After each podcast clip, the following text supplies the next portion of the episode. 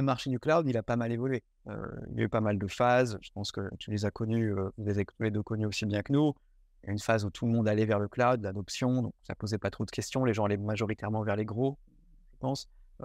pas trop de questions à se poser, c'était utile, c'était bien, tout le monde y allait progressivement.